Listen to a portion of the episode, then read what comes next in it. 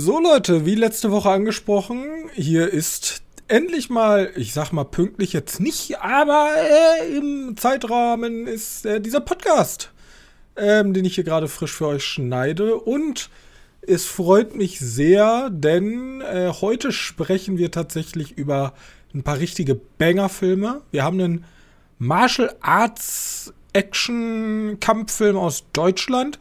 Wir haben mit Poor Things, ich glaube, einen der Oscar-Kandidaten und ich sage es so, wie es ist, vielleicht mit Perfect Days sogar mein Film des Jahres. Das alles und noch viel mehr jetzt in der neuesten Ausgabe des Medienkneipen-Podcastes.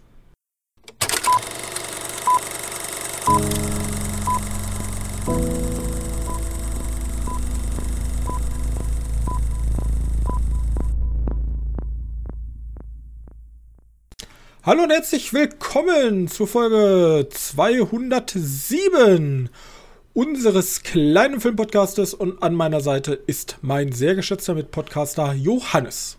Hallo. So, ja, wie ich in der letzten Folge schon angedeutet habe, äh, ich hoffe, dass es jetzt alles ein bisschen regelmäßiger läuft. Das war für mich eine Menge Stress zumindest in den letzten Wochen. Und jetzt aber äh, sollte alles wieder ein bisschen, wie sagt man, den normalen Trott gehen. Ähm, aber eigentlich ist die Zeit ja jetzt gar nicht normal, denn die Oscars stehen ja im März an und das heißt eigentlich fürs deutsche Kino, wir kriegen alles, ähm, was die gute Taubenmutter in den USA bereits gefressen hat, in unsere Babymünder reingereiert. Weißt du, der Junge und der Reiher. Ähm, denn Jetzt äh, kommen die ganzen Oscar-Sachen, die eigentlich schon überliefen, außer bei uns und auf irgendwelchen Filmfestivals. Und da habe ja. ich noch was gesehen, wir beide haben was gesehen. Also kriegt jetzt wahrscheinlich die nächsten Wochen eh immer so ein bisschen Oscar-Sachen. So ein bisschen was. Ja, gut möglich. Gut möglich. Aber auch Horror. Horror immer. Immer Horror. Horror immer, ja. Gibt's, gibt's eigentlich einen Horror, äh, Horrorfilm-Verleih? Äh, also so ein, so ein der beste also Horrorfilm? Ja, da gibt es so mehrere von. Gerade gar nicht, wie die alle heißen. Das ist ja auch immer auf, die Fest, auf den Festivals. Also ich meine, Fantasy Filmfest macht das ja auch. Fantasy Filmfest ist ja nicht nur exklusiv Horror, aber eher Genrefilm. Ja. Äh, und da gibt es ja diesen, äh, heißt der? Youngblood. Ja, Youngblood, genau. Die, und genau, da kann man ja einfach abstimmen. Und das ist jetzt nicht unbedingt so eine Organisation, die sich für bessere Menschen hält und über Filme entscheidet, wie bei den Oscars, aber. Ich meine, die Oscars und die Golden Globes, die sind ja nur, nur ein Filmpreis. Dann gibt es ja Filmfestivals, genau. sowas wie Cannes oder so, da wird ja auch immer noch was verliehen. Genau, ähm, aber, aber bei, Horror bei, ist immer so ein bisschen unter ferner Liefen. Also ich meine, Young Blood ist jetzt keine Award, wo irgendeine Webseite drüber schreibt, leider. Ja, aber du kannst doch. Ja, also ich krieg, ich krieg zumindest, also die Oscars, okay, die kriegt jeder mit. Aber die, die Fantasy-Filmfest-Seite selbst wieder darüber schreiben. Ja, okay. Aber wie heißt nochmal? Es gibt noch dieses Horrorfestival in Spanien, glaube ich.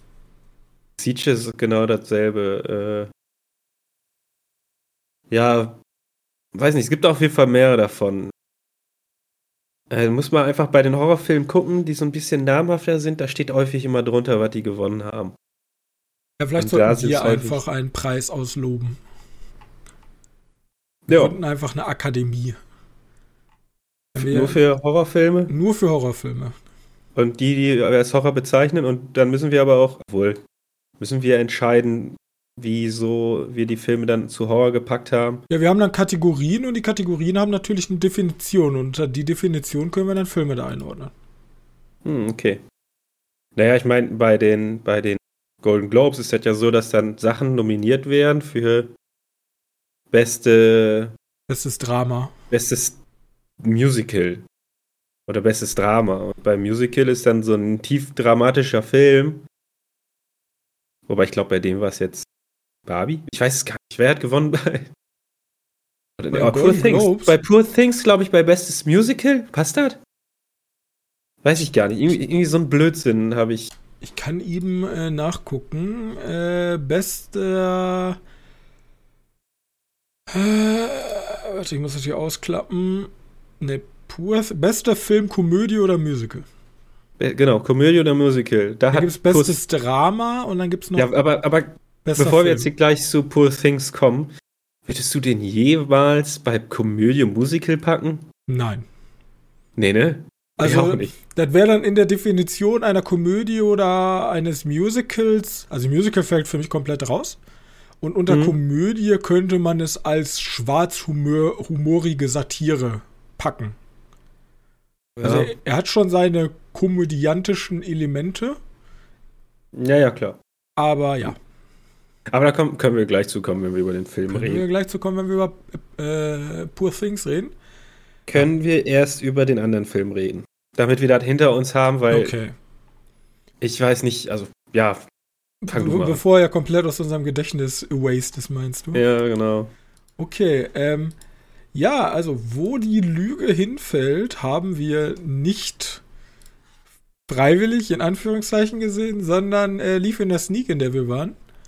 Und ist eine Womcom von Will Gluck. Äh, der hat unter anderem wundersame Werke gemacht, wie Peter Hase 1 und 2 und Oh, Freunde mit gewissen so. Vorzügen, kennst du ja? Friends with Benefits.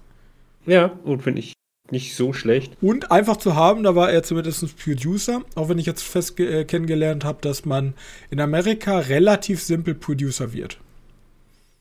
Also im Grunde muss er einmal äh, Bagels dem Team gebracht haben, bis du kannst einen Pro Producer-Credit kriegen. Ähm, Ja. Aber einfach zu haben, finde ich super. Ja, genau. das, ist ja, der- das ist ja noch enttäuschender, dass dieser Film mich so nicht überzeugt hat. Naja. ist schon sehr enttäuschend. Aber ich kann ja auch sagen, der Film ähm, kommt nämlich, ich habe mich vorher erkundigt, äh, es gibt nämlich, der basiert auf einer bereits vorhandenen Vorlage aus 2005, wo die Liebe hinfällt, ist auch eine Womcom. Äh, mit einer größeren Ah. Starbesetzung, nämlich mit Jennifer Aniston und Kevin Costner. Mark Ruffalo, ähm, das ist also sehr große Starbesetzung. Und da ist genau das gleiche. Hochzeit, Schwester, Familiengeheimnis, Affäre, ne? Ja, Ähm, ja. Kommt nämlich vom Buch Die Reifeprüfung. Das ist so ein Klassiker, würde ich schon fast sagen, von diesen ganzen Romanzen-Gedöns. Oh, das kommt mir auch bekannt vor, als wenn ich das schon mal gehört habe irgendwo. Genau, und ich würde jetzt einfach mal sagen, wo die Liege hinfällt, ist eher so ein Remake. Etwas moderneres. Ja. War das eine amerikanische Produktion, oder? Ähm, sehr wahrscheinlich. Ist, ist rausgekommen von, wer war das nochmal? Wer, wer, wer hat's, wer hat's veröffentlicht? Welcher Verleih? Es war Columbia. Klamm- Ja. Ja, ist aber relativ wurscht. ja, Produktionsland USA. Genau. Muss, muss man irgendwie erzählen, worum es da geht? Da, da treffen Ja. sich zwei, die soll nicht sein, die kommen auf komischen Umständen, driften die zwei Leben auseinander nach einer guten Nacht. Ja, eigentlich war Ähm. alles perfekt, bloß durch blöde Miscommunications. Diese Miscommunication ähm, ist auch eigentlich das ganze Thema, was natürlich nie angesprochen wird, weil sonst funktioniert so eine Art von Romcom nicht. Aber ähm, weil die Menschen nicht miteinander reden, ähm, entzweien sich diese beiden Personen und dann kommen sie durch komische Zu Umstände leider auf einer Hochzeit, finden sie sich beide wieder. Ja. Genau. Ja. Dann entspring, entspringt halt so ein typisches, wir hassen uns beide, aber eigentlich ist da noch was. Eigentlich fühlen ja beide noch was. Und ähm, gleichzeitig haben beide auch irgendwie ihre menschlichen Probleme. Und dann äh, sind die halt bei dieser Hochzeit in, in Australien und sind natürlich auf einer riesigen Mansion und ja. Und natürlich ist von ihm seine Ex-Freundin da und von ihr ist sein ihr Ex da, mit dem, also von der, äh, von dem, den sie am äh, Traualtar hat stehen lassen. Und ja. Also sehr viele konstruierte Situationen, die hier geschildert werden. Und der, ja, ich kann einfach ganz kurz sagen, der Film hat mich ein, zwei Mal zum Schmunzeln gebracht. Das ist das höchste der Gefühle. Der ist leider total belanglos. Er hat das typische Problem, warum ich diese Art von Filme nicht mag. Wenn die Leute einfach mal miteinander reden würden, wäre alles besser. Und ja, ich meine, der ganze Film existiert nicht, wenn die Leute einen Satz miteinander sprechen würden, der, der es ein bisschen auflösen würde. Ganz genau. Und gleichzeitig Aber haben wir halt reiche Arschlöcher eigentlich. Also wir haben halt genau, sehr ja. reiche, ich würde mal sagen, attraktiv aussehende Menschen. Also wirklich alle so dieses Standard-Schönheitsideal, würde ich sagen. Die halt sehr viel Geld haben und irgendwie so eine Privatvilla am australischen Strand haben. Ja, eigentlich so eine direkt. absolute Traumhochzeit. Und auch irgendwie auch nicht weit weg von, von von Sydney. Ja, ich weiß nicht. Äh, ich meine, ja, ich habe das ja auch schon gesagt, so dieser Reichtum von den Leuten widert mich an.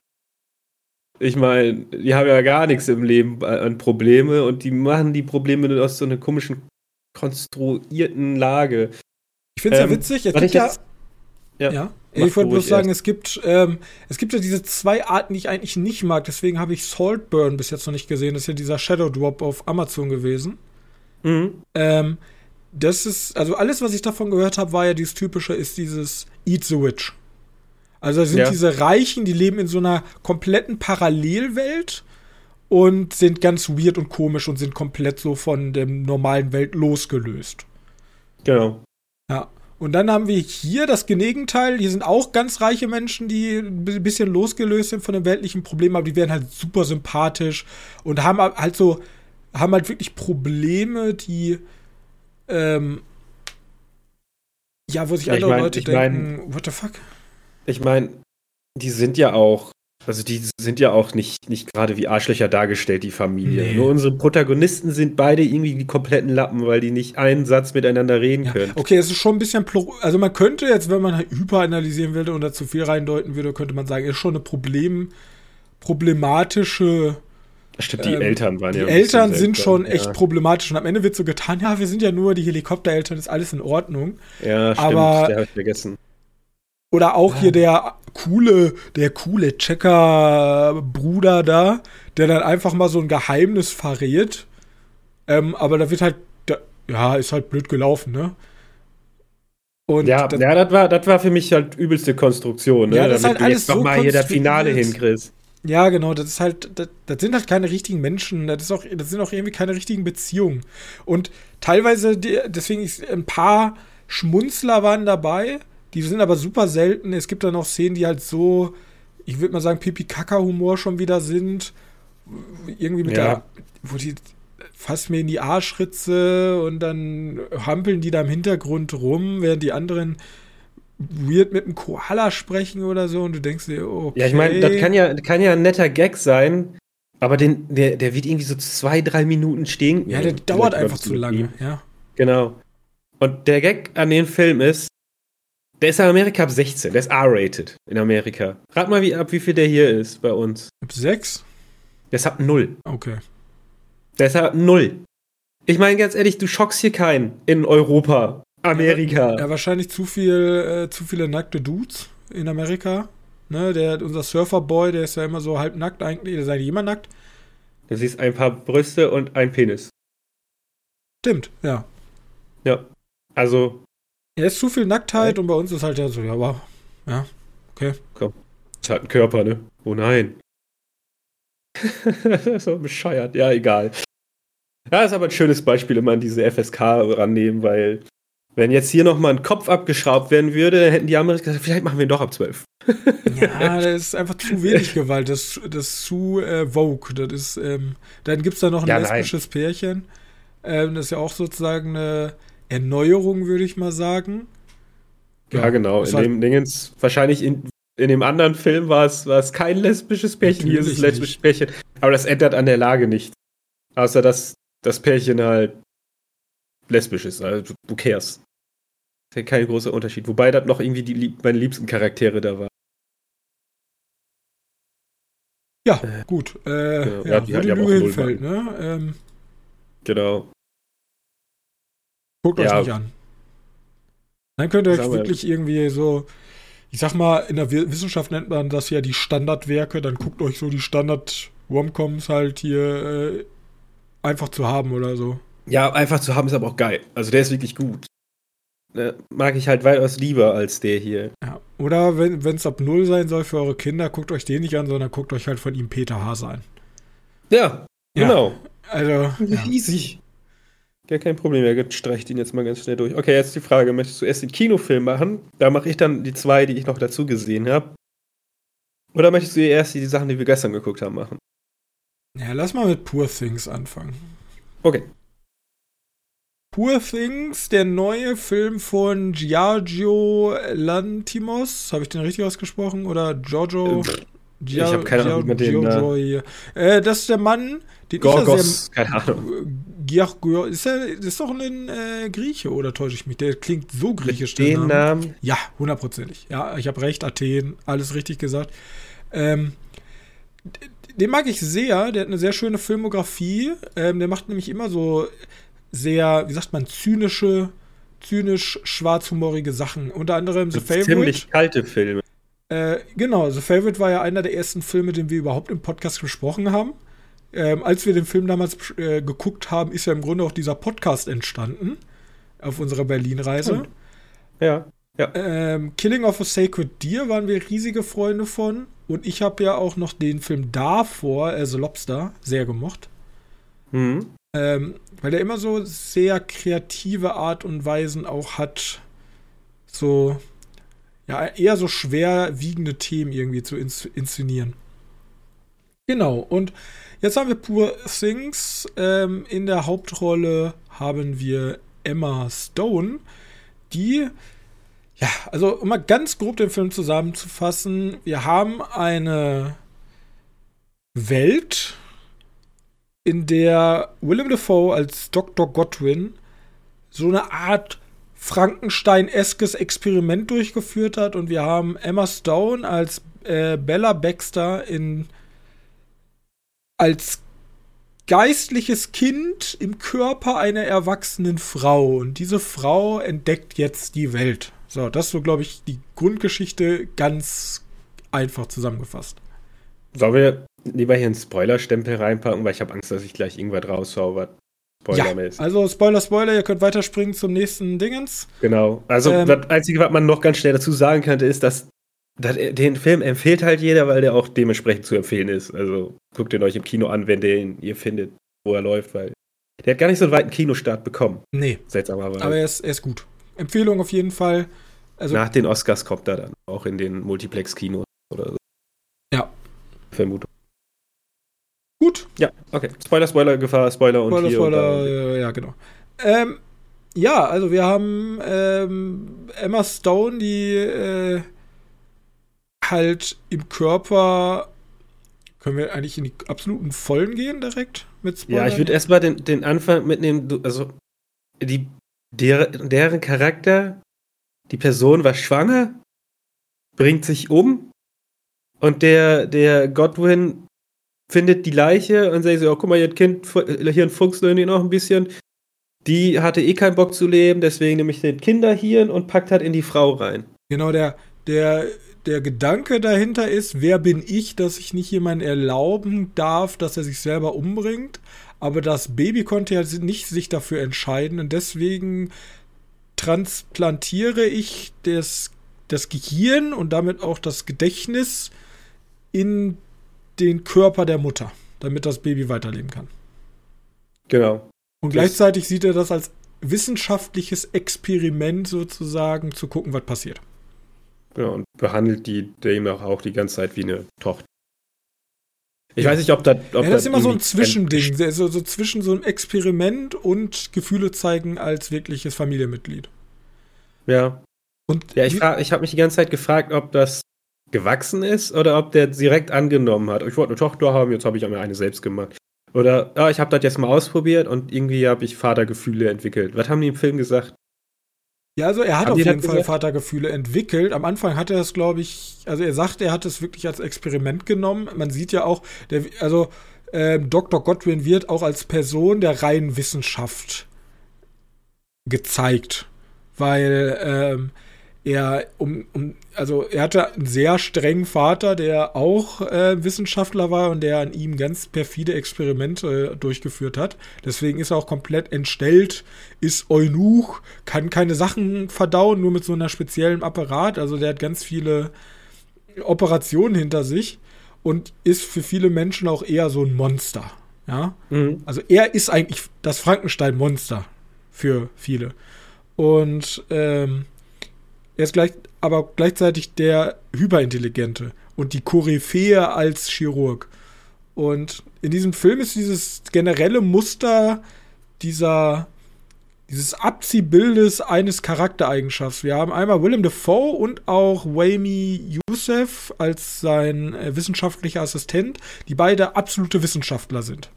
Die sind sehr sachlich, sehr zurückhaltend, ähm, sehr analytisch und dagegen ist dann zum Beispiel Mark Ruffalo als dieser Frauenheld eher so der Extrovertierte, der sofort in die in die Bresche springt und eher so der Abenteuerlustige ist, was die beiden halt gar nicht sind. Und wir haben ja. überall diese Abziehbilder. Wir haben später auch einen richtig krassen Zynisten oder ähm, ja, es geht ja eindeutig schon, dass hier die, die Kerle in dieser Geschichte alle so ein bisschen, bisschen seltsam sind. Und da ist wahrscheinlich der, der Gottfried, der aussieht wie Frankenstein, doch der humanste von denen. Weil ich finde, der den Typen, der sich ranholt und dann sagt, so ja, ich werde sie heiraten, ist ein bisschen seltsam. Deswegen verstehe ich den Komödienaspekt auch nicht, weil ich weiß, dass ein paar Leute, oder die Leute, Kino war halt voll, ne? Dass, ja. dass viele Leute ein paar Gags richtig amüsant fanden. Also zumindest gelacht haben. Ich fand den nicht wirklich witzig, weil ich diesen. Ja, da kann man den Film halt gerne böse auslegen, aber ich finde diese Art, die ist halt ein Kind. Und dass sie irgendwie die ganze Zeit irgendwie rumsexen mit der, ist irgendwie ja, super weird. Und demnach konnte ich das nicht, fand ich das nicht so amüsant. Ich fand es halt interessant, also ich habe das so gesehen, dass sie, sie diese ganzen Personen kennenlernt und diese ganzen Personen halt sehr eindimensionale Charaktereigenzüge sind mhm. und sie von jedem so etwas mitnimmt. Weil sie halt ja, genau. lernt wie ein Kind und sie nimmt von jedem immer ein bisschen was mit.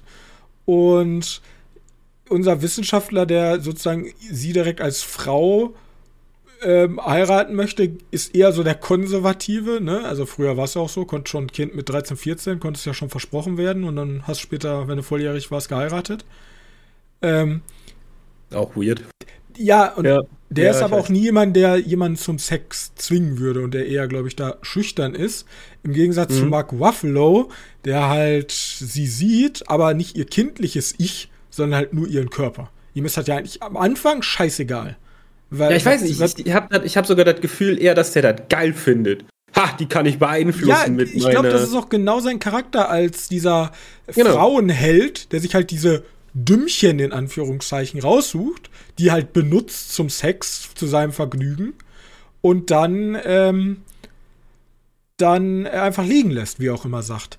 Aber in dieser Geschichte genau. ist es ja genau Gegenteil, weil Emma Stone macht ja im Grunde mit ihm genau das Gleiche, weil sie sieht in ihm ja nichts anderes als ein Abenteuer und Sex. Und das macht ja, genau. ihn dann fertig, weil er dann in sich selber reflektiert, Scheiße, ich bin nicht ja. mehr als ein Abenteuer und Sex. Also er hat im Grunde die Erleuchtung, die alle anderen Frauen vor ihm mit ihm hatten und geht daran ja. komplett kaputt. Ist, und will sich dann selber beweisen, dass er mehr ist, aber er ist halt nicht mehr. Genau. Ja, dann, ich meine, auch noch ein männlicher Charakter, der eingeführt ist, ist dieser Gast auf diesem Kreuzfahrtschiff. Aber nicht mal der ist ja nett. Weil der will ja auch eigentlich, der sagt ja auch irgendwann so, er entschuldigt sich ja immerhin, aber er sagt ja auch, ich wollte dich eigentlich nur verletzen in deiner unschuldigen Welt. Ja, und ja, genau, und das ist, das ist ja der Zyniker oder der, genau. ähm, der Mensch, der äh, nicht, ob, es gibt ja den Optimisten, sie, also die alte Frau, die ja schon vieles gesehen hat, und er als Zyniker, der ähm, nicht optimistisch Übrigens, ist, der Pessimist. Zwei furchtbar, zwei furchtbar interessante Charaktere, die natürlich noch niemand wirklich angesprochen hat, weil niemand so wirklich spoilern möchte. Ja, genau, aber dieses, im Grunde ist es dieses Yin und Yang zwischen genau. äh, No Future und ach, das wird schon. Und ähm, ja, im Grunde will der Zynist dich ja auch auf seine Seite holen. Er will ja sagen, ja, du bist halt so positiv und du versuchst, dass es noch was werden kann, aber guck mal, hier siehst du das Leid, ist hoffnungslos. Guck mal, wie schlecht alles ist, ja. Genau. Ähm, und im Grunde geht es ja auch immer so darum, Kind wird geboren, ist ja erstmal unschuldig, hat ja noch nichts im Leben gemacht. Und dann Erziehung, Einflüsse, bla bla bla, entscheidet sich dann ja schlussendlich, was aus dem Kind wird und wie, wie das Kind sich entwickelt. Und ja. das dass, dass solche Sachen halt super schmerzhaft sind, aber dass man so negative Sachen halt aber auch positiver zeigen kann. Weißt du? Dass man nicht so wie so ein Zyniker hier, guckt dir die armen Leute, die da unten verhungern, an, guckst sie dir an und wir sitzen hier oben und essen Torte. So kann man natürlich auch Sachen vermitteln, ist aber natürlich total scheiße, wenn man das vorher noch nie gesehen hat, ne? Ja. Und dann ganz zum Schluss wird halt aufgemacht, dass sie, sie ist ja eher passiv, die macht ja nie, die, die erhebt ja nicht wirklich die Hand aggressiv gegen jemanden und zum Schluss zeigen die einfach nur, deswegen ist diese Christopher Abbott Part da noch drin, damit du siehst, ja, sie kann sich auch aktiv wehren. wehren. Genau. Ja. Ak aktiv wehren und das ist äh, ist halt wichtig, da mit reinzubringen, weil natürlich kann man den Film halt vorwerfen, äh, du bist halt, die ist nicht aktiv genug, sondern eher nur passiv und hat damit Erfolg in, in ihrer Dummheit. Aber nö, ist sie ja nicht. Also zum Schluss sagt sie, ist sie ja intelligenter als gefühlt alle, die da waren. Richtig. Äh, Im Grunde ja, ist sie am äh, im Ende ist sie eine erwachsene Frau. Genau. Also sie hat einmal genau. alle Statien durchgelaufen. Der Film, ich fand halt, ich fand halt Mark Ruffalo als Charakter sehr amüsant, da waren so bei mir, weil diese, ich fand halt einfach die Vorstellung, dass dieser Frauennöter immer mehr abdriftet, halt später in den Wahnsinn. Ja. Dass er später einfach in der Psychiatrie sitzt und Kai gar nicht darauf klarkommt, ähm, was, dass er genauso behandelt wird, wie er immer andere Leute behandelt hat. Und ähm, Emma, Emma Stone fand ich teilweise echt an. Also ich fand den Film auch anstrengend. Jetzt gar nicht im negativen Sinne, aber wenn man natürlich als, ich sag mal, erwachsener Mensch, ich bin jemand, ich finde Kinder nicht schlimm. Das klingt jetzt nicht. Ich, ich, es wird gut. Es wird äh, ich bewege mich auf ganz dünnem Eis. Aber, aber. Kinder, aber, aber ich finde Kinder teilweise schon anstrengend. Da können die natürlich nichts für, weil ja. das Kinder sind. Ja. Genau. Und ich als erwachsener Mensch habe natürlich genug.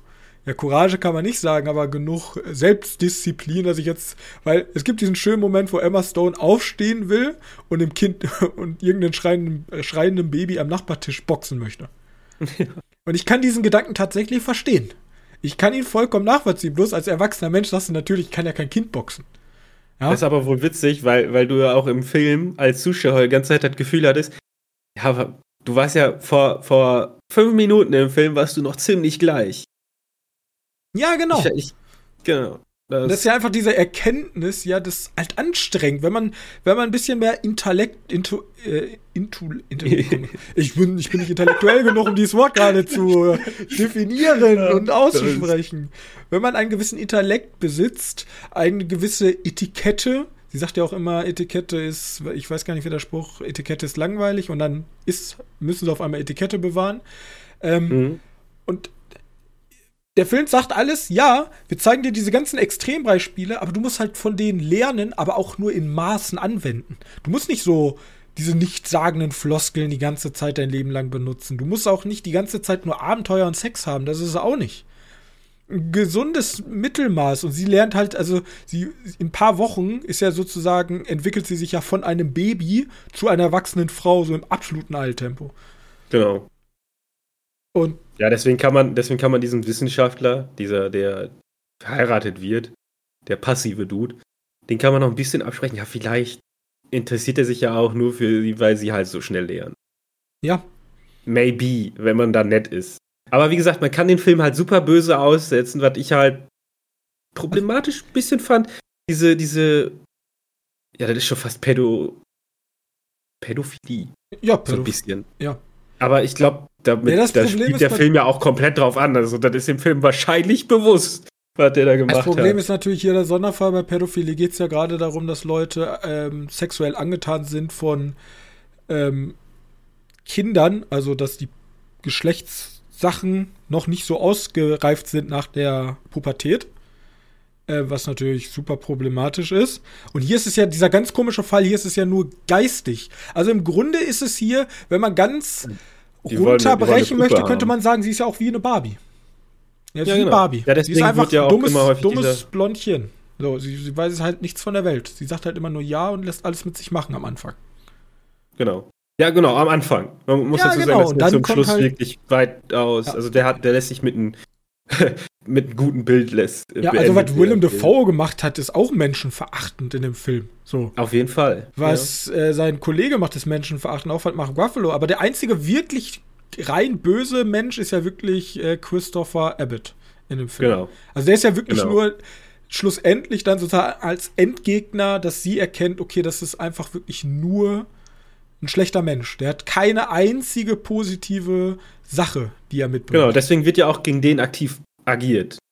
Genau. Ich meine, kein, kein wirklich, ich sag's ja, da wird auf keinen wird irgendwie aktiv irgendwie Schaden zugefügt. Passiv wird ein paar Leuten Schaden zugefügt, aber niemandem wird aktiv Schaden Die zugefügt. meisten Leute führen sich den Schaden ihm. dann selber zu. Genau. Ja, äh, manchmal wird jemand halt in der Hand gebissen. Okay, das Ja, okay. verstehe ich in diesem Moment, ja, aber das ist ja nicht diesen Scha- Art von Schaden, den ich. Ja, ich fand also insgesamt großartiger Film, sollte man auf jeden Fall gucken. Der, wie gesagt, der Film ist, ist halt ein Film, auch wie The Lobster beispielsweise. Der ist jetzt nicht, der ist halt nicht eine reine Unterhaltung, ne? Also der hat, Ab- der, der verlangt dem Zuschauer schon eine gewisse Art von Selbstdisziplin, sich in so eine Situation nicht hineinzudenken, aber so eine Situation anzunehmen und ähm, dem Film konzentriert zuzuhören. Ich fand, der hatte Teil, also als die, als hier der Zinist kam, fand ich alles gut, aber teilweise hier die mit diesem Geld verschenken, zum Beispiel. Ähm, Ja, das, äh, das fand ich halt zu plakativ. Also das ist halt Genau, diese war ja- kindliche Naivität, Naiv- Naivität, oh Gott, ich kann nicht mehr Naivität, nicht, ja. ja. Ähm, von wegen, ja, ja, ihr gebt denen das, ihr gebt den Armen das Geld für mich, ne, kein Problem. Und die sagen, ja, easy, machen wir. Natürlich Ja, nicht. das war aber auch, für mich war das einfach nur ein Driving Project. Also da mussten die. Ja, aber das also fand ich im Vergleich wechseln. zu den anderen schon sehr intelligenten, spitzen Sarkasmus und Zynismus in dem Film, fand ich das ein bisschen zu platt. Aber das Ja. ist auch da wirklich, also krit kritisieren auf ganz kleine, also auf Mhm. ganz hohem Niveau. Also Vor allem, vor allem ist ja der Witz an der Sache, ich fand den Film ein bisschen zu lang, aber ich wüsste auch nicht, was ich rausnehmen wollen würde. ja, ja, genau. Ähm, vielleicht einer von diesen, von den. Der ist halt auch Paris eins anstrengend. weniger, ich weiß es nicht. Also wie gesagt, der Film Ja, ist genau. anstrengend. Die Musik, können wir ganz kurz ansprechen, die ist auch teilweise anstrengend. Ja, stimmt, das hatte ich ja. Die auch. wandelt sich aber auch im Film häufiger mal. Also die, das ist auch eine ganz, ich sag mal, so haben wir die Musik noch nirgendwo, glaube ich, in einem Film gehört. Ähm, Ja. Und ja, an sich ist es einfach ein Kunstwerk, was auf jeden Fall sehenswert ist, aber man muss halt auch ähm, jetzt vielleicht nicht im richtigen Mut da reingehen, aber man muss halt wissen, worauf man sich einlässt. Ich, Genau. Das wird kein Film sein, der den Großteil der, des deutschen Kinopublikums abholen wird. Das ist. Ja, da, da, da Aber vielleicht, vielleicht werden ja trotzdem einige Leute reinrennen, weil der ja bei den Oscars doch ein paar Mal vertreten ist. Ja. Ähm, und das ist ja doch noch immer ein Driving-Objekt für viele. Halt mal das Kinoticket zu lösen. Ja, Der ist auch, natürlich. der Ich ist auch nominiert für bester Film, ne? ja. Ja, ich glaube halt bloß für den deutschen Markt ist so eine Anatomie eines Falls. Ich glaube einfach, was Kino-Ticketverkäufe angeht und Oscar in Kombination die bessere Variante. Ja, ja, denke ich auch. Okay, Aber- ich habe Beides krasse Ja, Filme. ja. Ich habe dazu noch was gemacht, weil ich habe irgendwo mal gelesen oder gehört, dass, dass Filme und vor allem Horrorfilme, also ich glaube, in dem Fall ging es halt wirklich nur um Horrorfilme oder Horrorliteratur oder Horrorspiele, wenn die, wenn die Themen bean- beinhalten, wie Zombies zum Beispiel, ähm, dass, oder wenn, wenn in einem Jahr ziemlich viele Zombie-Spiele, Filme und etc. produziert werden, dann sagt das in der Bevölkerung, also wenn die dann auch gekauft werden, sagt in der Bevölkerung aus, was die Politik macht, machen die nicht komplett richtig, weil die geht halt, die Menschen fühlt sich, fühlt sich, fühlt sich für die Menschen an, dass das schleppend ist. Irgendwo mal so was gelesen, also so eine Allegorie von, von, von Horror, Literatur, Film, was weiß ich, auf All All Allegorie, sowas. Horror, Ja. Alle Allegorie. Ähm, auf auf halt die Politik. Weißt du, Zombies, so die Politik geht schleppen und zu viel Bürokratie und so ein Scheiß. Ähm, ich, fand ich ganz interessant. Und jetzt stelle ich mir vor, jetzt kam ja relativ viel von diesen Frankenstein-Filmen. Wir müssen es jetzt ein bisschen übertrieben ausgedrückt. Zumindest in meiner Wahrnehmung kamen jetzt ein paar von diesen Filmen. Mhm. Ähm, und ich meine ja, so was wie The Creator kann man ja auch schon irgendwo als Frankenstein-Film bezeichnen. Das ist natürlich ein bisschen schwach, weil dann kannst du auch jeden Film, wo jemand einen Roboter erschafft, zum Frankenstein-Film bezeichnen. Aber ja, theoretisch. Ich habe mir auf jeden Fall deswegen auch wegen Puss Things nochmal The Frankenstein Chronicle angeschaut. Hast du schon mal davon gehört? Nein. Das ist eine Serie, die lief eine Zeit lang, ich weiß nicht, ob die immer noch lief, auf, auf Netflix. Jetzt müsste die, glaube ich, auf Amazon, habe ich gesehen? Hm? Also, ich glaube, auf Amazon habe ich die gesehen. Ähm, Prime Video, yes. Genau, ist mit Sean Bean als als ja, was ist er eigentlich vom Beruf? Naja, auf jeden Fall geht es so um, um diesen, diesen ich muss sagen, in der ganzen ersten Staffel geht es halt nur darum, dass er so, so, ein, so einen Fall berücksichtigt mhm. ähm, und, und halt ganz viele Frauenkörper, leblose Frauenkörper finden und, und die irgendwie, denen fehlen halt immer Sachen. Bis sich herausstellt, was könnte wohl passieren in einer Serie, die Frankenstein Chronicle heißt. Ähm, bis wir feststellen, dass die Leute, also dass auf einmal da Totgeglaubte wiederkommen. Und man sieht in der ganzen ersten Staffel nichts von Frankenstein und so. Aber die habe ich halt auf jeden Fall mal einmal angeguckt, einfach nur, weil ich dachte, ich gucke mir eine Frankenstein-Geschichte an und das ist halt so eine generische Frankenstein-Geschichte. Mhm. Kann man mal reingucken, ist ganz. Wollte ich nur mal einfach andeuten. Ich wollte ja auch so nicht so lange nehmen. Aber ich war ja letzte Woche, vorletzte Woche, wo wir letzte Mal gesprochen haben, war ich ja auf so einem Ghost in the Shell Trip. Ja. Und demnach bin ich ja darauf gekommen, Ghost in the Shell hat auch ziemlich viele Anleihen an diesen Körpergeschichte. Weil, äh, ich habe mir jetzt Ghost in the Shell Arise oder doch, Ghost in the Shell Arise angeschaut. Und das ist mehr oder weniger die Vorgeschichte von diesem alten Film aus 1995. Ähm, und da haben wir so ein bisschen aufgemacht, von wo die her oder woher die kommt. Weil ich weiß nicht, wie viel du dich damit auskennst. Die Protagonistin da aus, aus Ghost in the Shell ist ja so ein Teil-Cyborg. Beziehungsweise ist schon Full-Cyborg. Mhm. Also der ganze Körper ist falsch. Ist künstlich. Ähm, und in Arise geht es halt mehr oder weniger darum, woher, woher der Körper kommt und dann mit eingepflanzten Erinnerungen und so eine Geschichte. Und da wird theoretisch genau das gleiche aufgemacht wie in Puss Things, nur dass sie halt keinen Sex hat die ganze Zeit mit irgendwelchen Leuten und versucht darauf zu lehren. Sondern eigentlich nur so, ja, wir haben Körper, äh, wir haben das Gehirn oder den, den Verstand, den, den Ghost in einer anderen Shell übertragen und dann, wie man damit zurechtkommt. Und dann geht es hierbei nicht rum, äh, junges Mind in alten Körper, sondern andersrum. Altes Mind in jungen Körper, was ja wahrscheinlich in der Zukunft weitaus logischer ist. Mhm.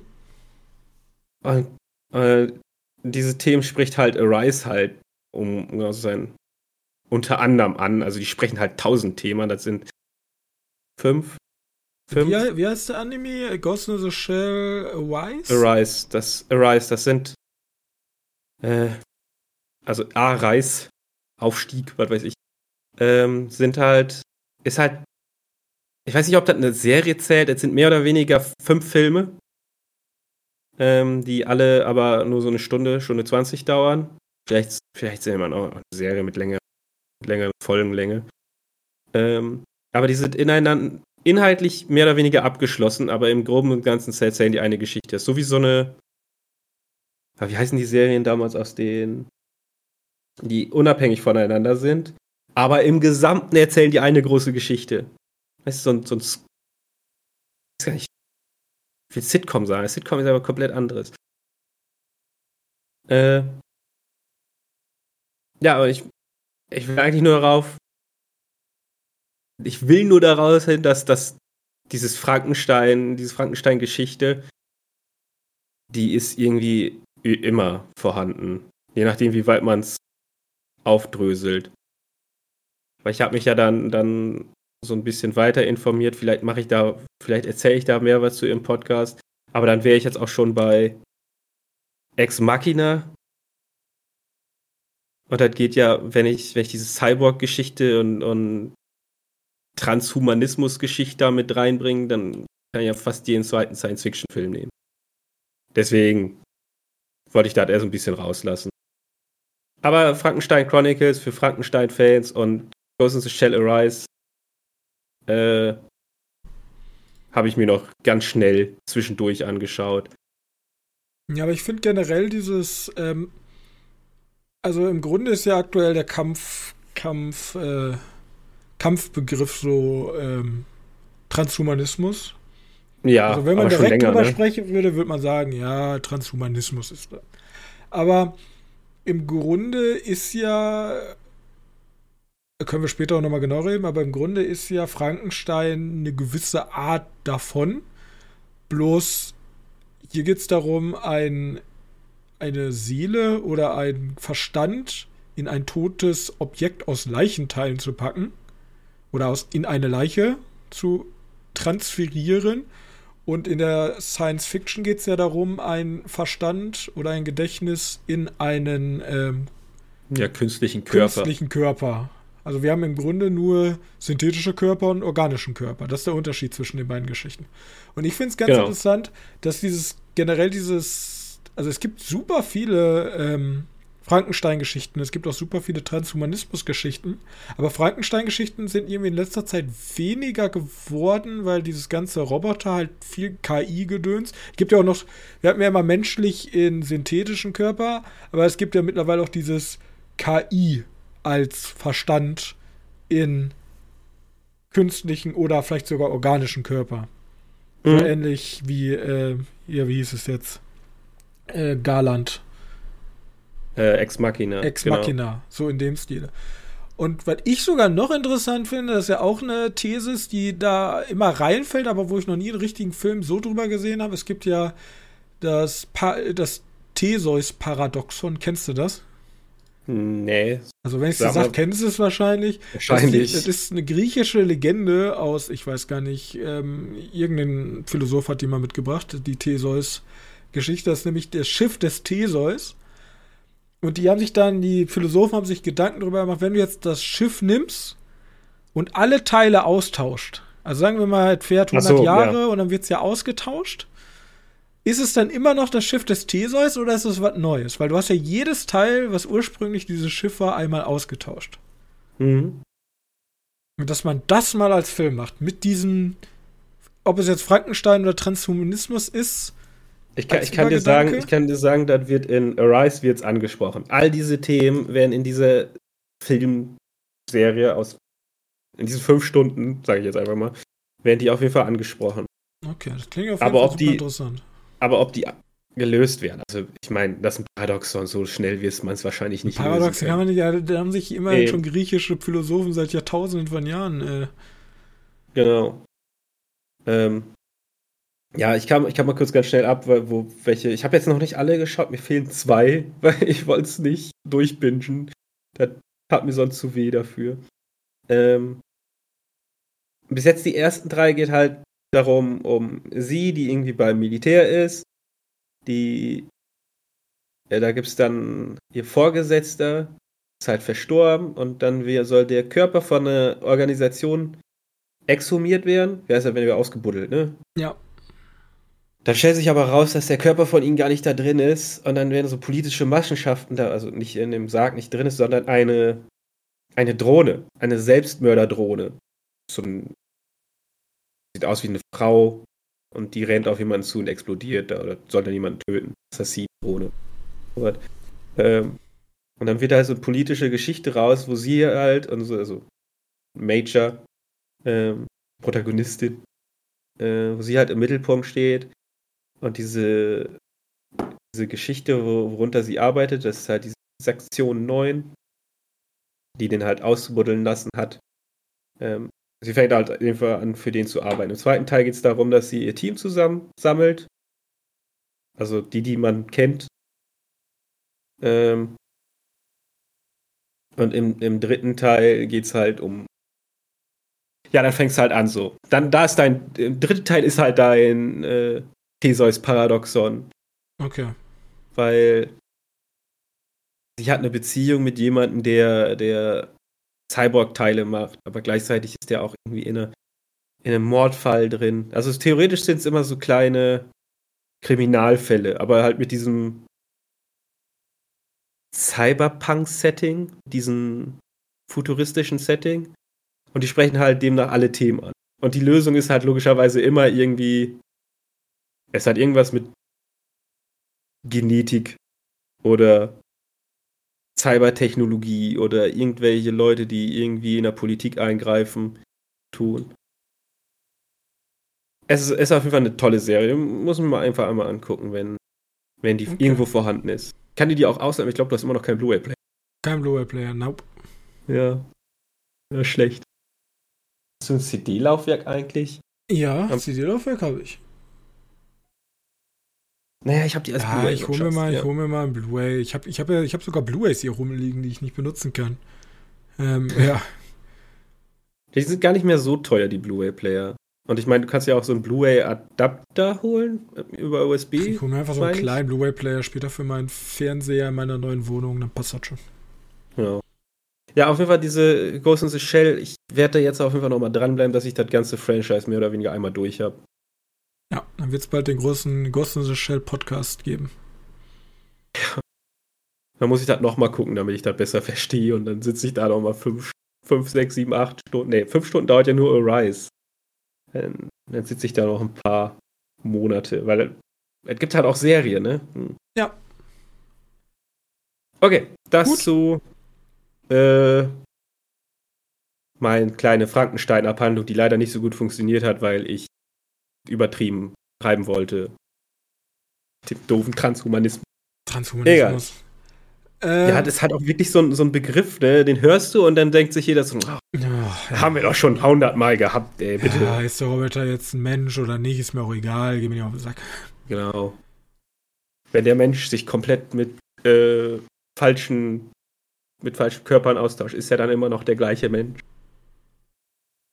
Ja, ich habe ähm, gleiches Kino, eine Woche später den perfekten Film gesehen, nämlich mit Perfect Days.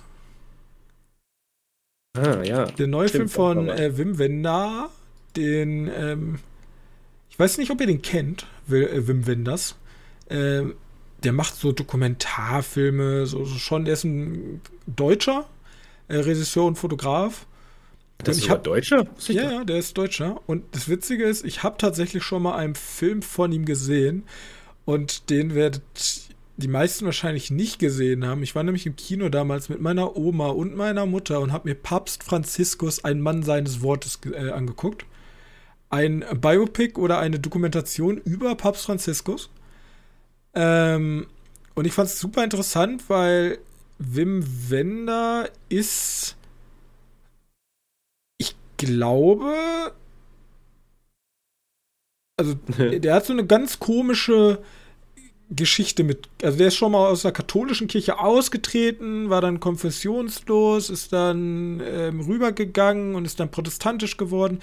Super interessant, aber der hat den Papst tatsächlich begleitet und da ist eine super interessante Doku rausgekommen. Sehr empfehlenswert tatsächlich, wer sich das mal angucken will. Geht auch gar nicht nur so um dieses Thema, äh, also ist nicht so öde und trocken. Find, ist, äh, stellt, glaube ich, diesen Franziskus, der für mich auch nicht ganz unumstritten ist mit seinen Entscheidungen in der katholischen Kirche, was er so von sich gibt. Aber ist super interessant. Und ja, jetzt. Ich habe es eigentlich auch nur so in Erinnerung bei Franziskus. Ich glaube nicht, dass der der beliebteste. Ja, der ist generell in der katholischen war. Kirche nicht so beliebt, weil der ist ja mehr so der Bettelmönch, weißt du? Der kommt irgendwo aus, aus Südamerika hm. und ist nicht so für diesen Prunk aber er okay. verteidigt halt immer noch einige sehr zurückgebliebene Ansichten der katholischen Kirche, die ich als, zumindest aktuell bin ich noch katholisch, äh, nicht, nicht mitgehen kann. Die Kirche ist halt einfach zu veraltet. Wir bräuchten mal ein bisschen fresheren Wind. Ähm, gut. Ja, Also ich weiß nicht, ob, ob Kirche noch frische Winde bekommt. Ja, ja, ja. Mal gucken. Ja, aber okay. Perfect, Perfect Days ähm, ist der neue Film von ihm. Der ist auch für den Oscar als bester fremdsprachiger Film nominiert. Ich weiß gar nicht, ob der noch mehr Nominierungen hat. Ähm, auf jeden Fall, der, wurde, äh, der ist, glaube ich, auch die Goldene Palme bekommen in Cannes. Oder war, nee, das war ja Anatomie eines Falls. Der hat auf jeden Fall irgendwas auch in Cannes bekommen. Ähm, genau, und im Grunde geht es darum, dass wir Hirayama begleiten. Das ist ein Toilettenputzer. Das ist ein Toilettenputzer, der arbeitet sozusagen als Reinigungsdienstmitarbeiter und ähm, reinigt halt die öffentlichen Toiletten in Tokio. Endlich mal ein, ein Job, den ich nachvollziehen kann. Immer diese Geheimagenten. Ja, also wirklich sehr, sagen wir mal, sehr geerdet. Und, ähm, und der liebt sein einfaches Leben. Der hat tatsächlich, der im Grunde verfolgen wir immer täglich so sein, was er gerade so macht. Und Ach, der ist von vornherein schon zufrieden damit? Ich dachte, der, der lernt damit zufrieden zu werden. Aber nein, okay. der ist, der, der, der Tag geht los, wir begleiten ihn, der hat immer eine Morgenroutine, er putzt halt seine Zähne, er, er geht zur Arbeit, er hat sein kleines Auto, er holt sich jeden Morgen einen Kaffee aus dem Automaten und wir verfolgen ihn sozusagen mehrere Tage hintereinander. Deswegen Perfect Days. Ja, also wir verfolgen ihn mehrere Tage. Und in diesen mhm. Tagen wird er verschiedene Leute kennenlernen oder verschiedene äh, Begegnungen challengen sozusagen sein tägliches tägliches Muster, wo dann mal Sachen nicht so laufen, wie er wie er das normalerweise handeln würde. Und so. der Film erzählt halt eine ganz tief, also der Film zeigt eine ganz tiefe Zufriedenheit eines Menschen mit seinem einfachen Leben. Also wir haben halt diesen Toilettenputzer und jetzt gar nicht um werten zu sein, aber man würde ja jetzt erwarten, ja okay, Toilettenputzer, der hat wahrscheinlich in der Schule nicht so aufgepasst, wer will schon Toilettenputzer werden, weißt du? Und diese, diese Anschuldigung kommt im Film auch rüber. Also er hat einen Arbeitskollegen, der hat gesagt so, ja, ich will das ganz sicher nicht mein Leben lang machen. Und für viele ist ja, sagen wir mal, auch so andere Berufe, zum Beispiel Kellner oder so. Kellner ist für viele so ein Studentenjob. Aber es gibt halt auch Leute, die kellnern gerne, auch ihr Leben lang.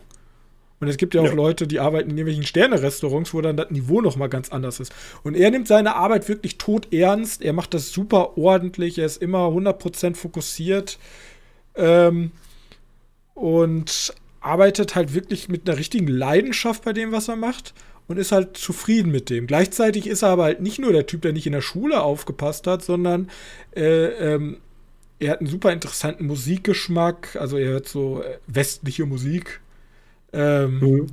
Ja, Perfect Day. Perfect, perfect Day. Ja. Ähm, er ist, er ist super belesen, er, er, er liest ganz viele literarische Werke und jetzt meine ich nicht so Romane, was die dumm lesen, ja, irgendwelche Fantasy-Geschichten, sondern er liest tatsächlich Was die dumm lesen. Ja, er, er, er liest tatsächlich, ähm, wie sagt man, bildende Literatur nenne ich es mal. Bildende Literatur.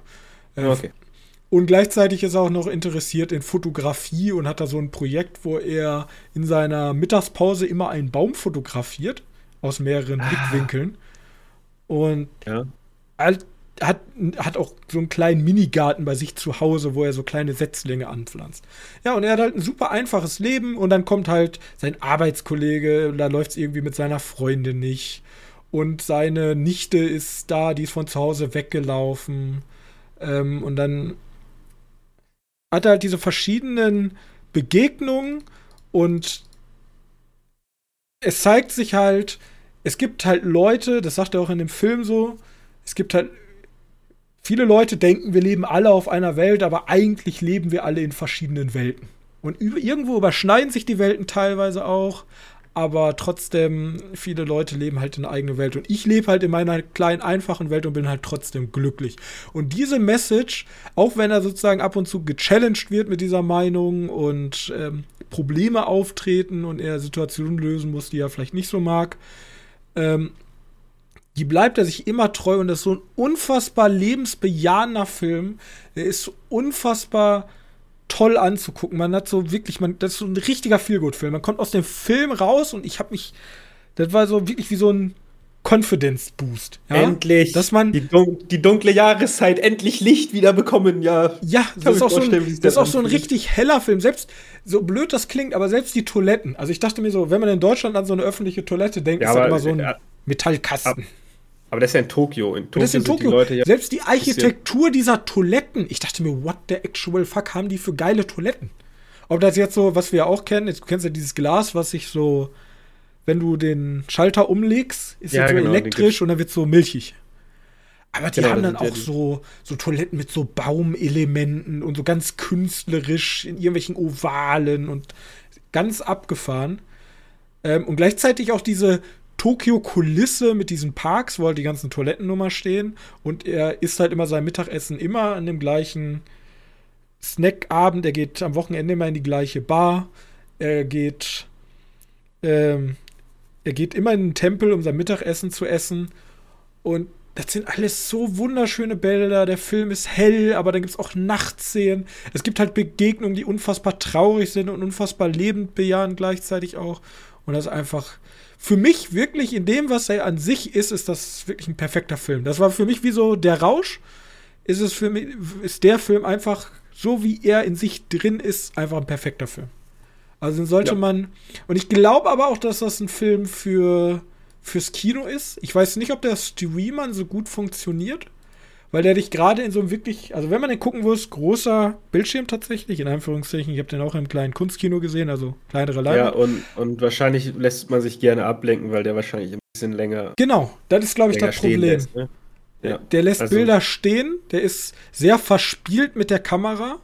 Du hast ab und zu dazwischen auch so, so künstlerische Schattenspiele. Die sind aber nur immer so ganz mhm. kurz. Mhm. Und ich glaube, so, so, blöd das klingt, aber ich glaube, in unserer schnelllebigen Zeit, wo man sich schnell mal ablenken lässt und mal schnell auf sein Handy guckt, das tut dem gar nicht gut. Also deswegen ist das ein richtig guter Kinofilm, in diesem dunklen Saal zu sitzen und sich voll zwei Stunden lang auf diese Geschichte dieses Menschen zu äh, konzentrieren. Guckt euch auf jeden Fall Perfect Days an. Äh, wunderschöner ähm, Film. Ja, okay. Und zu deinem Kino-Erlebnis war ja wieder in, in Münster. Ja, äh, keine Schulklasse.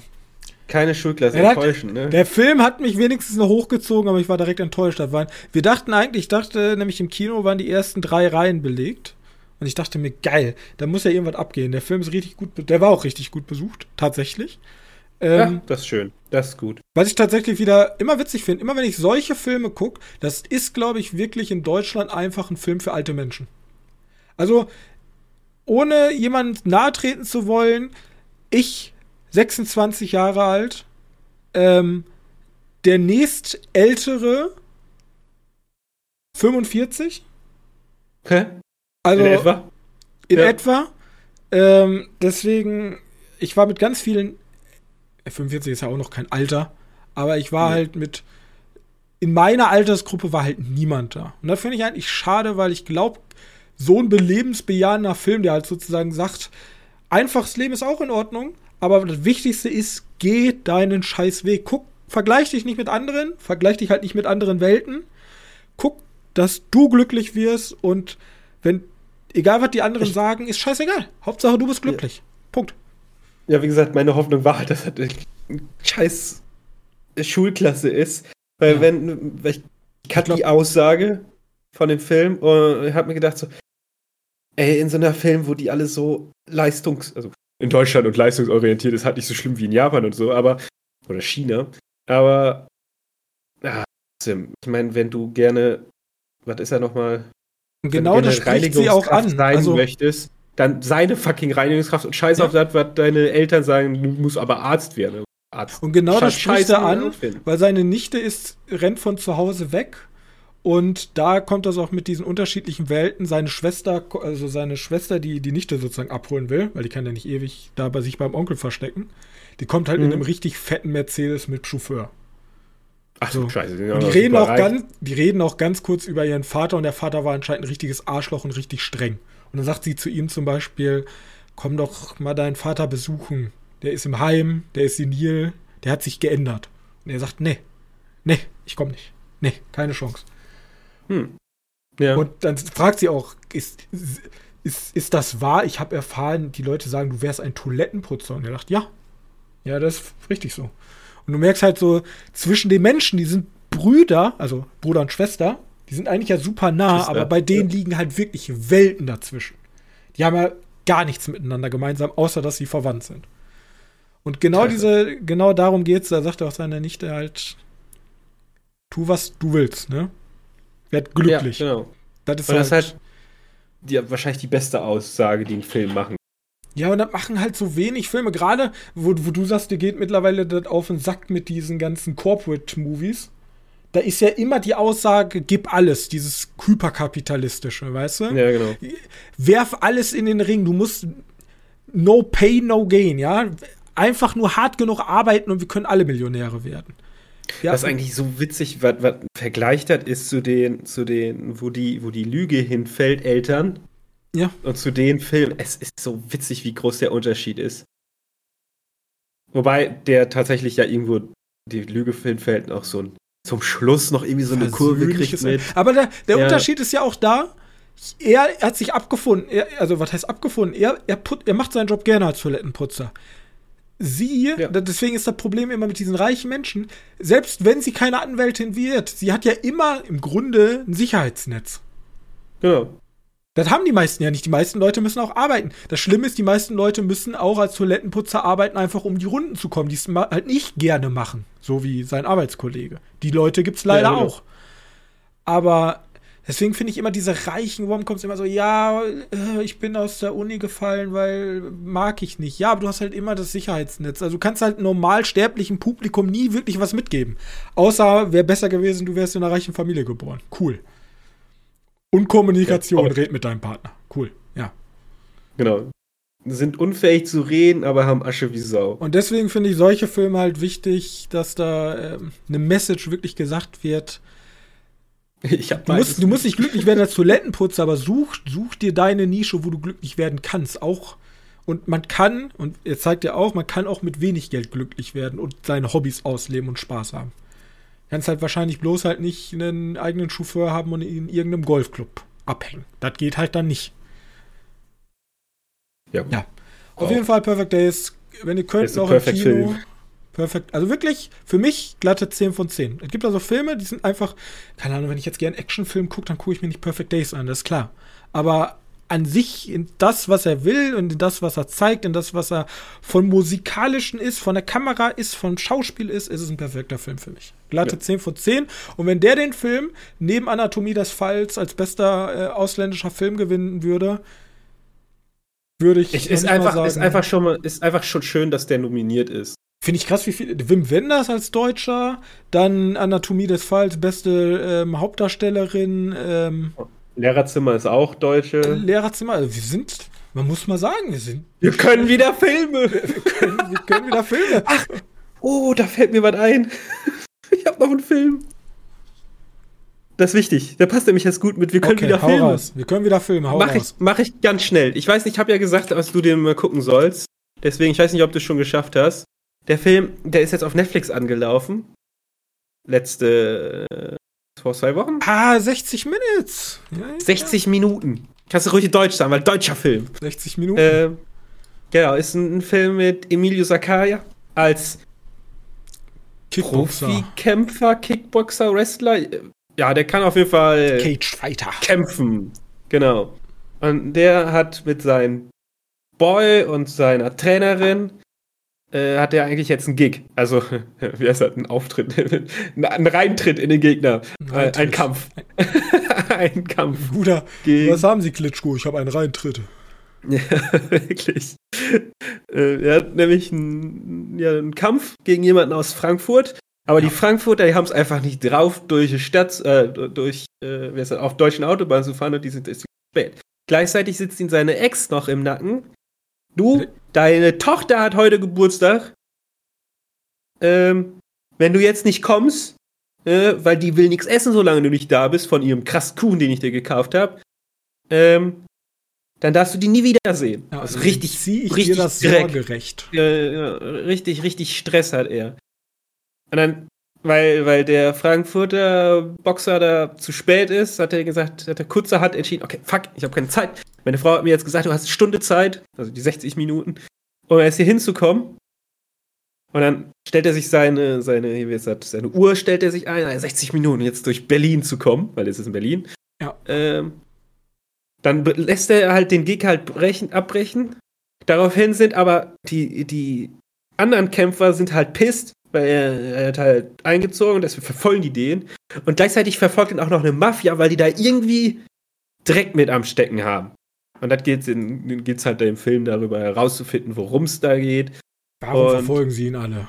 Ja, und dass er ein bisschen Lola rennt, nur mit, äh, nur mit krassen Kämpfen. Und ich, ich, wir meckern ja immer gerne, dass deutsche Filme häufig nicht mehr so krass sind. Aber ja. wenn man so, so ein bisschen abseits guckt, ist ja immer geile Scheiß. Und meine Fresse haben die was drauf.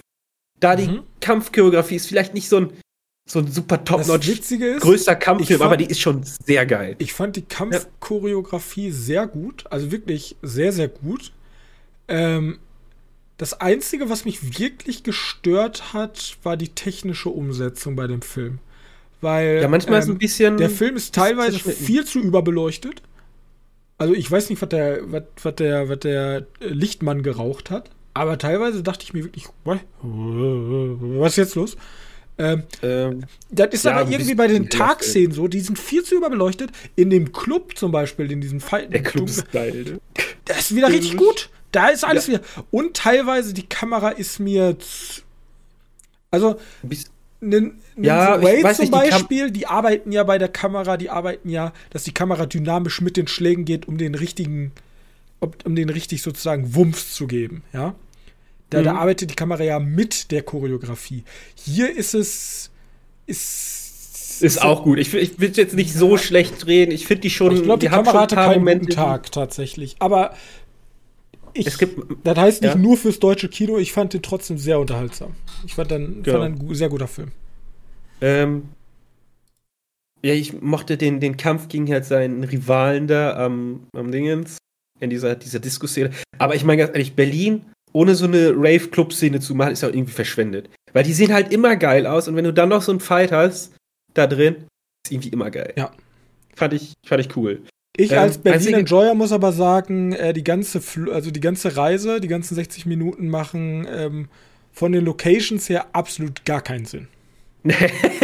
also der steigt teilweise in irgendwelchen U-Bahnen ein, wo ich auch schon war und kommt dann aber an Orten raus und ich denke mir, äh, also für, für Berliner, gerade für Berliner oder Berlin-Enjoyer, so wie ich, ähm, achtet einfach nicht darauf, das sind so Unstimmigkeiten. Der Taxifahrer sagt, ist gerade Wash Hour und dann stehen da vor so einem aufgebauten Markt. Aber die ganze mhm. Zeit sonst kein einziges Auto, weil die Straßen gesperrt haben für die Aufnahmen. Keine Autos fahren da lang, so gut wie gar nicht. Ja. Immer wenn sie mal Autos brauchen, kommen sie. Aber er sagt halt, ja, ist gerade Wash Hour, ist richtig krass, 60 Minuten halt, sonst nirgendwo Autos, totleere Stadt. Ja, das sind, wie gesagt, das sind so Kleinigkeiten. Das werfe ich dem Film nicht vor. Ich sag bloß, dass da, dafür reicht es halt nicht für den perfekten Film. Aber Deutscher nee, Kampffilm in Berlin, großen Respekt. Gerade an die Kampfchoreografie, sehr großen Respekt. Fand ich sehr ja, gut. Waren, waren ja alles. Ich fand hier, da gab es diese eine, diese blonde Frau, äh, eine Statistin mehr oder weniger, die in dem, in, die, in den Trainingsraum da, äh, die da auf diese Treppe geschmissen wird. War schon, war schon ordentlich. Ja. Da ich dachte, jo, krass, dass sie gegen diesen Riesen da kämpfen. Ähm, aber was ich nicht so ganz nachvollziehen konnte, wieso war auf einmal dieser eine Kollege da? Also, sie kämpfen ja ganz zum Schluss zu dritt gegen einen Typen und wieso war der auf einmal so krass? Was lag ja, das? So das habe ich mich auch gefragt. Der war die ganze Zeit dieser Bösewicht, der so aus dem Hintergrund ist. Ja, ich habe einmal gedacht, kämpft er da gegen drei professionelle MMA-Kämpfer. Ich so, was ist mit ihm denn auf einmal? Ja, vielleicht einfach nur fürs Climax wahrscheinlich. Ja. Also. Ja, wie gesagt, die Logik darfst du in dem Film wirklich nicht erwarten, weil der Kampf wurde jetzt schon hundertmal verschoben gefühlt. Und er fällt natürlich genau auf den Geburtstag von ihr und sie ruft dann weinend an und sagt, oh, ich kann den Kuchen nicht ohne dich essen, du musst kommen. Und dann sagt sie genau, natürlich, jetzt ist der Topf übergelaufen, jetzt erziehe ich dir das Recht, wenn du nicht in 60 Minuten da bist. Das, das ist halt hart konstruiert, aber dann würde ich genauso gut sagen, ja, genauso ist John Wick. Ne? Natürlich ein bisschen kreativer, aber genauso ist John Wick auch konstruiert. Ja, gut, aber sind halt diese Kampffilme häufig, ne? Ja. ja. Ich, äh, Ich fand es einfach nur toll, dass er ein komplett deutscher Film ist. Bin dann wieder ein bisschen enttäuscht, dass wir immer noch Netflix dafür brauchen. Aber naja, es ist gut. Wir haben in letzter Zeit kamen relativ viele. Moment mal, Dingens kam auch. Na, ist egal. Wir kommen ja relativ viele Filme. Vielleicht ist jetzt der Wechsel, wo die Leute realisieren: Hm, diese Filme funktionieren auch in Deutschland?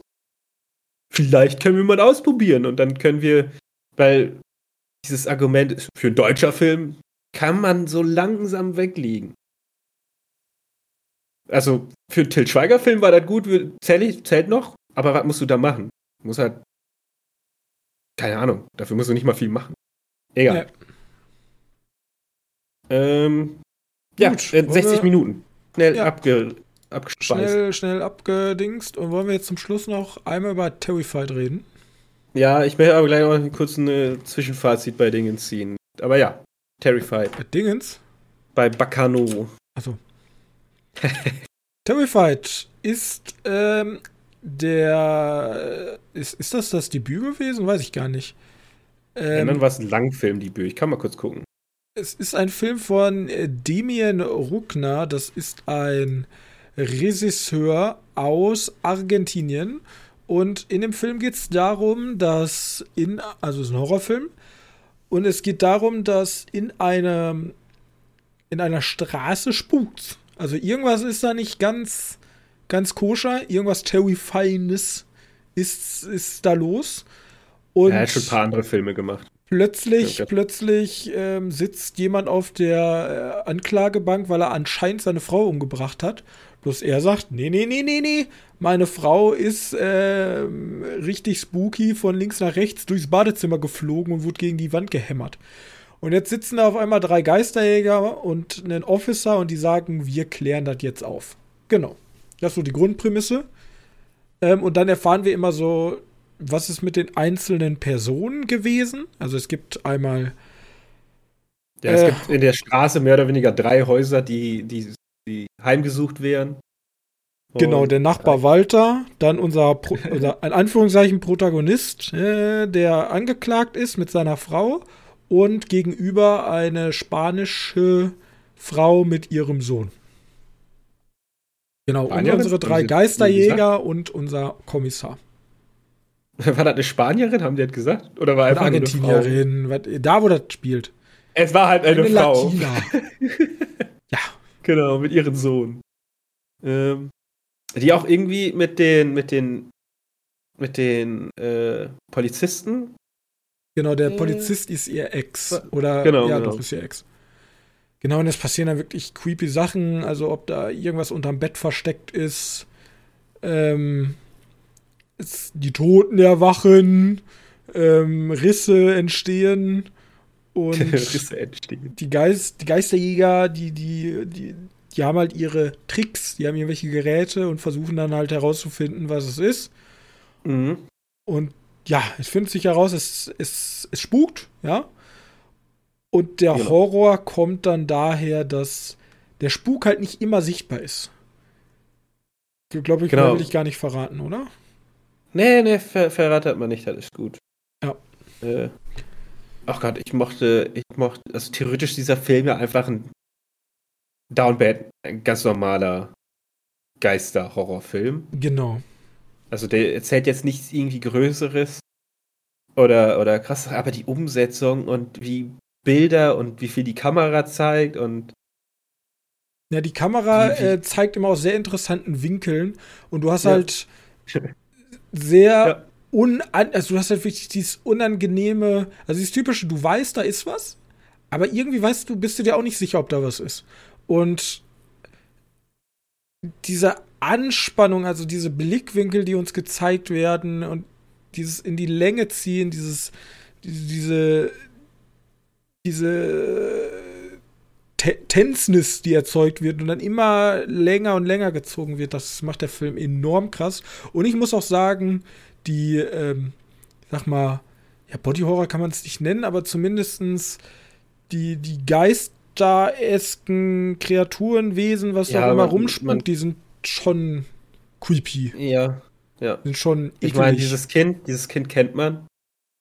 Weiß aus dem, wenn man das Teil googelt, dann sieht man sofort erstmal dieses Child, kam im Trailer vor. Dieses Kind ist ein Prop von einem Kind, was halt verbuddelt wurde und es ist GAU. Es ist, sieht so schlimm aus, wirklich. Und es wird halt, der kriegt halt, also das kriegt natürlich nicht viel Movement, weil es halt irgendeine Puppe oder so ist. Aber äh, einfach nur gruselig, wirklich. Wirklich, wirklich gruselig. Ähm, und ich meine, mein, der Horror, wie der umgesetzt ist, der ist, mochte ich wirklich. Ich mochte auch, wenn da die, wenn da diese Geisterjägerin sitzt an ihren komischen Geräten dran und da passiert was und ist toll. Ich meine auch selbst unser, unser, ich würde behaupten, der, der Protagonist ja, der Protagonist, der, der, der Polizist. Ja, schon. Der Polizist, genau. Das ist, ähm, glaube ich, auch die Person, die der Regisseur so auserkoren hat, als das, in dem wir uns reinversetzen sollen oder mit dem wir zumindest genau. sympathisieren sollen. Weil alle anderen sind so keiner wack, so wirklich ein bisschen komisch. Und er ist so der Einzige, wo man so abkauft, dass er sich normal verhält, wie sich jemand in einem scheiß Horrorfilm verhalten würde. Er denkt sich so, nope. Genau. Nope, ich, ich glaub, bin raus. Ich glaube, so wie, so wie der sich verhält, das wäre auch eher am ehesten noch mein Verhalten. Zum Schluss wird der so ein bisschen mutig. Aber ja, zum okay, Schluss denkt halt man sich so keine Chance, dass ich das tun würde, aber ja, das ist dann halt so der Climax. Aber es ist ja schon verständlich, warum es. Also, also warte mal kurz, um jetzt den Film mal eben kurz dort vorwegzunehmen, kann, kann dann jetzt natürlich sagen, äh, ein Charakter wird ein bisschen schwach abgehandelt, das kann ich schon mal sagen, da hätte ich ein bisschen mehr gerne von gesehen. Aber jetzt spoiler ich mal kurz das Ende. Spoiler, Spoiler, Spoiler, Spoiler, Spoiler Gefahr. Könnt ihr weiterspringen, ein Thema kommt ja noch. Genau. Ähm, zum Schluss wird ja klar, dass er das macht, weil er, er übers Telefon. Und wir sind ja auch mitgegangen, haben gesagt, ja gut, jetzt redet halt gerade der Geist mit denen. Äh, und will den zurücklocken. Und dann sagt er so, ja, na gut, ich fahr zurück. Ab dem Zeitpunkt weißt du doch, ah, der Geist will nicht, dass er zurückkommt. Zumindest war das so mein Gedanke. Und dann aber dann kannst du natürlich auch weiterspinnen und denken so, ah, der Geist will wohl, dass er hat umgekehrte Psychologie verwendet. Ja, genau. Also der Geist, der, der Geist will zu, also in dem Film spricht der Geist häufiger mal mit Leuten und ähm, über falschen Zungen. Mit falschen Zungen und ja. Ich glaube, der Geist will einfach nur Terror. Ich glaube, der hat gar kein genaueres Ziel. Genau. Man versucht, Natürlich. also die, die Wissenschaftler, die Geisterjäger, versuchen da ja auch, glaube ich, was Tieferes reinzulesen, was gar nicht da ist. Genau. Und deswegen für nächsten, nächsten Sonntag, wenn wir dann ins. Genau, Fantasy Filmfest, wir sind wieder da, zwei Filme sind gebucht. Ähm, gucken wir die. Auch den, der neue von Damien Ruckner. When Evil Lurks. When Evil Lurks, auch wenn er nicht Ruckner heißt, sondern Ruschner. Keine Ahnung, ich habe keine Ahnung, wie man Argentinier ausspricht. Okay, und jetzt Damien. ganz, ganz zum Schluss, ganz schnell, ganz weil schnell. du hast natürlich nur, nur ein Drittel gesehen. Ich habe nur ein Drittel gesehen, ja. Wir machen jetzt einfach mal Boxenstopp. Wenn ich mal bei Johannes bin, dann kriegt ihr das nächste Drittel. Genau. Bacano. Bacano. Anime. Eine Anime-Serie. Ähm, ja, euch hundertprozentig auch überfordern wird am Anfang. Genau. Es ist, ist auch ein bisschen schwierig. Ich habe den hier zweimal, den Film, äh, zweimal die, die, die Serie. Einmal auf Französisch. Warum bis ich realisiert habe. Ich, ja, es gab den nirgendwo anders. Ne? Ich habe gedacht, sie Französisch, die haben ja auch wohl englischen Untertitel. Nö, haben sie nicht. Einfach nicht. Ähm, und dann habe ich den halt nochmal irgendwann zum Geburtstag zu, in Englisch bekommen, mit englischen, mit englischer Tonspur und englischen Untertitel. Wir haben jetzt geguckt im Original mit englischen Untertitel. Und das Problem ist hierbei das? ist, was denn? Bacanose Complete Collection UK Import 229 Euro als DVD.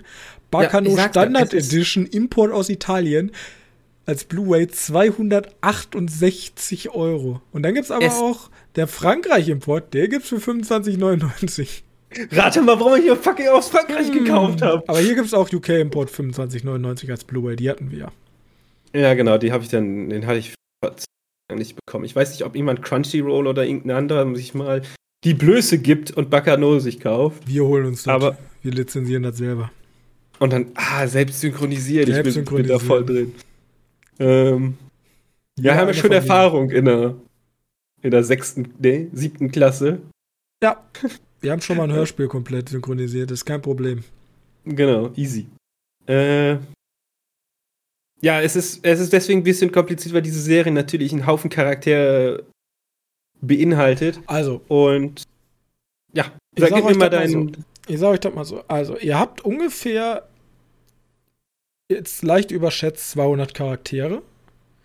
Die, die äh, alle verschiedene Namen natürlich haben und alle verschiedene Charaktereinzüge. Es gibt dann den Ängstlichen, den Wahnsinnigen, die, das Pärchen, was ein bisschen dumm ist, äh, äh, so ein bisschen Comic Relief Charaktere. Es gibt so ganz viele verschiedene Charaktere. Dann gibt's die hängen auch irgendwie alle mit zusammen. Also es gibt äh, es gibt eine Mafia, es gibt Räuber, es gibt Sekte. Es gibt ganz viele verschiedene Motivationen. Gleichzeitig spielt die Serie über mehrere Jahre, die immer mal wieder, also Zeiten, die immer mal wieder springen, von 1930 bis, glaube ich, 1936 oder 34. Also so ein, in so einem 10-Jahres-Zeitraum springen wir häufiger mal hin und her. In verschiedenen Städten, gleichzeitig aber auch verschiedene Settings, zum Beispiel Zug, keine Ahnung, New York, äh, Dallas. Wir haben verschiedene Locations. Nee, Dallas ist ein Charakter. In Dallas sind die nicht. Die sind in Kalifornien, Kalifornien. und, und Ja, auf jeden Fall, wir haben mehrere Orte auch noch. Und muss, man muss halt gleich, und gleichzeitig gibt es dann auch noch übernatürliche Fähigkeiten, nenne ich sie jetzt mal. Ähm, und man muss halt irgendwie den Überblick darüber behalten, also es wird und gleichzeitig ist die Geschichte auch noch wird die erzählt zwischen zwei Personen. Also wir haben noch eine Überebene, wo sich theoretisch diese Geschichte, die wir gerade gucken, spielt in einem in einer Bibliothek, wo ein kleines Mädchen einem komischen Mann, der random Punkte verteilt, eine Geschichte erzählt. Und dieses ganze weirde Etwas, es ist alles weird, auch die Charaktere, es gibt da irgendwie so einen Typen, der ist gefühlt 4,80 Meter groß und zwängt sich immer durch einen Zugabteil. Mhm. Frankensteins Monster. Da ist er wieder. Ja, und dann, wie gesagt, und dann gibt es da einen Typ, der immer als Cowboy rumläuft und äh, wie gesagt, eine Sekte, die einfach die Menschheit auslöschen will. Äh, diese ganzen Charaktere, die hängen zusammen. Anscheinend ist diese Hauptgeschichte schon auf diesem Zug also was in diesem Zug passiert, ist, würde ich schon sagen, so der Hauptstrang. Und wir kriegen immer vor und danach schon so Informationen eingestreut, was wird passieren oder was ist vorher passiert und wie sind die Leute zueinander gekommen. So, das deswegen, die ist am Anfang eine komplette Überforderung. Das Intro besteht auch nur daraus, dass wir Gesichter sehen und die Namen dazu. Genau. Ähm, ja, und dann, äh, ich, wir haben jetzt geguckt, wir sind jetzt fortgeschritten in dieser Zugszene. Es, wir können, ich spoiler mal, das ist ja nur der erste, dritte. Ich könnte ihr überspringen, wenn ihr den nächsten Teil nächstes Mal mit uns mitmachen wollt. Den, den, guckt, den guckt keiner, keine den Angst. Guckt keiner, weil ihr kriegt es ja nirgendwo. Ja. Ähm, und im Grunde, es geht um ein, es geht um ein Serum, was einen unsterblich macht. Also wenn du erschossen wirst, dann fließt das Blut einfach wieder zurück und ähm, ja, du lebst halt wie, du bist halt unsterblich. Und man weiß noch nicht alle Charaktere, aber viele dieser Charaktere, die wir begleiten, haben dieses Serum. Wir wissen auch, wer es erfunden hat. Das ist auch in einer kurzen Szene, aber wir wissen nicht, wie die ganzen Charaktere da rangekommen sind. Und ja, genau, das ist äh, Bacano. Bacano. Genau. Was heißt Bacano noch hart für, Ich habe keine Ahnung. Haben Gestern haben wir es herausgefunden, habe ich es so direkt wieder vergessen. Ja, so, so funktioniert mein Hirn auch häufig. Äh, Bacon. ich werde das eben gucken. Wird irgendwer es erkennen? Werde ich schneller so. Lärm. In Italienisch. Lärm? Im Italienischen heißt das Lärm. Wusste ich auch nicht. Baccano. Baccano. Okay, vielleicht Baccano. Ja, das ergibt, das ergibt schon Sinn, weil ich meine, in der dritten Folge wird ja so ein. Also mir sagt äh, Deep L, dass Bacano auf Italienisch Tohu Wabu heißt auf Deutsch. Tohu Wabu. Ja, ist ja mehr oder weniger Lärm. Ja, also so ein ja, verrücktes so Gerangel, also so ein verrücktes Durcheinander. Ja, wird ja passen. Ich weiß zwar nicht, warum Italienisch, aber. Das ist ja, nicht, dass Tohu Wabohu ein offizielles deutsches Wort ist, aber okay. Ja, ist es. ich dachte, dann sagen irgendwelche Boomer als irgendeinen Slang. Ich wusste nicht, dass das. Okay. Tohuwabu, ja. Also Koabu, Ausrufezeichen, könnt ihr euch gerne angucken. Oder hast du noch was dazu zu sagen? Ich meine, im Grunde, ich brauche brauch mehr Input. Bis jetzt ist ja immer noch. Ähm, es, ist, es ist so witzig, weil ich weiß, dass es schon Szenen gab, wo Charaktere mit Charakteren zusammenzusehen sind. Die gar nicht zusammen und, sein können? Äh, nee, nee, die du nach der Story niemals hättest zusammengepackt. Und irgendwann realisierst du, Moment mal. Irgendwann kommt der Plot Twist. Da bin ich aber noch ja. nicht. Nee, nee, es, vor allem ist es wirklich ein bisschen aufwendig manchmal. Hier kann man sagen, weil die Charaktere sind halt viele. Und ich meine, wenn du neben den, neben den wirklichen Protagonisten, also die wirklich namhaft im Intro vorgestellt werden, ähm, wirklich die Unterschiede alle weiß, dann gibt es ja diese Nebencharaktere, die noch teilweise genau gleich ausschauen wie andere Charaktere, aber in Wahrheit andere sind. Ähm, ja. Ist auf jeden ja, Fall eine super ist, interessante Experience, mal so eine genau, Forderung an Charakteren zu haben. Tohu, also von Charakteren. Ähm, wenn ich, also wenn ich das als Roman lesen würde, würde ich sagen, einfach das handwerklich schlecht gemacht. Ja. Also so viele Charaktere zu introducen, da kann kein Leser mitkommen. Aber hier ist es gewollt. Also das macht man nicht. Ähm, Macht man nicht, weil man denkt so, oh, ich mag aber viele Charaktere. Ja, Celine, hau da noch mal 13 Charaktere rein. ähm, Wir müssen auch welche haben, die sterben. Ja, ja, aber selbst da, die sind ja noch zusätzlich. Also die, die, die Leute, die draufgehen, das sind dann auch noch die Handlanger. Die kommen ja noch zusätzlich dazu. Ja, es, ist, es ist schon wirklich ein anstrengendes Stück Film, weil du hast tausend Charaktere, du hast tausend Zeitebenen, die aufgemacht werden und da gibt es ja manchmal so Szenen so, du siehst halt Charaktere, die dir bewusst sind, so wie hier unsere, unser Pärchen, die angerempelt werden von jemandem. Zwei Folgen später siehst du dann der gleiche Szene nochmal, aber aus diesmal aus der Sicht der anderen Gruppe. Ja. das ist so witzig. Also, vielleicht, wenn irgendjemand mal ganz viel Langeweile hat, die Filme irgendwo besitzt und dann alle nebeneinander schneidet, vernünftig.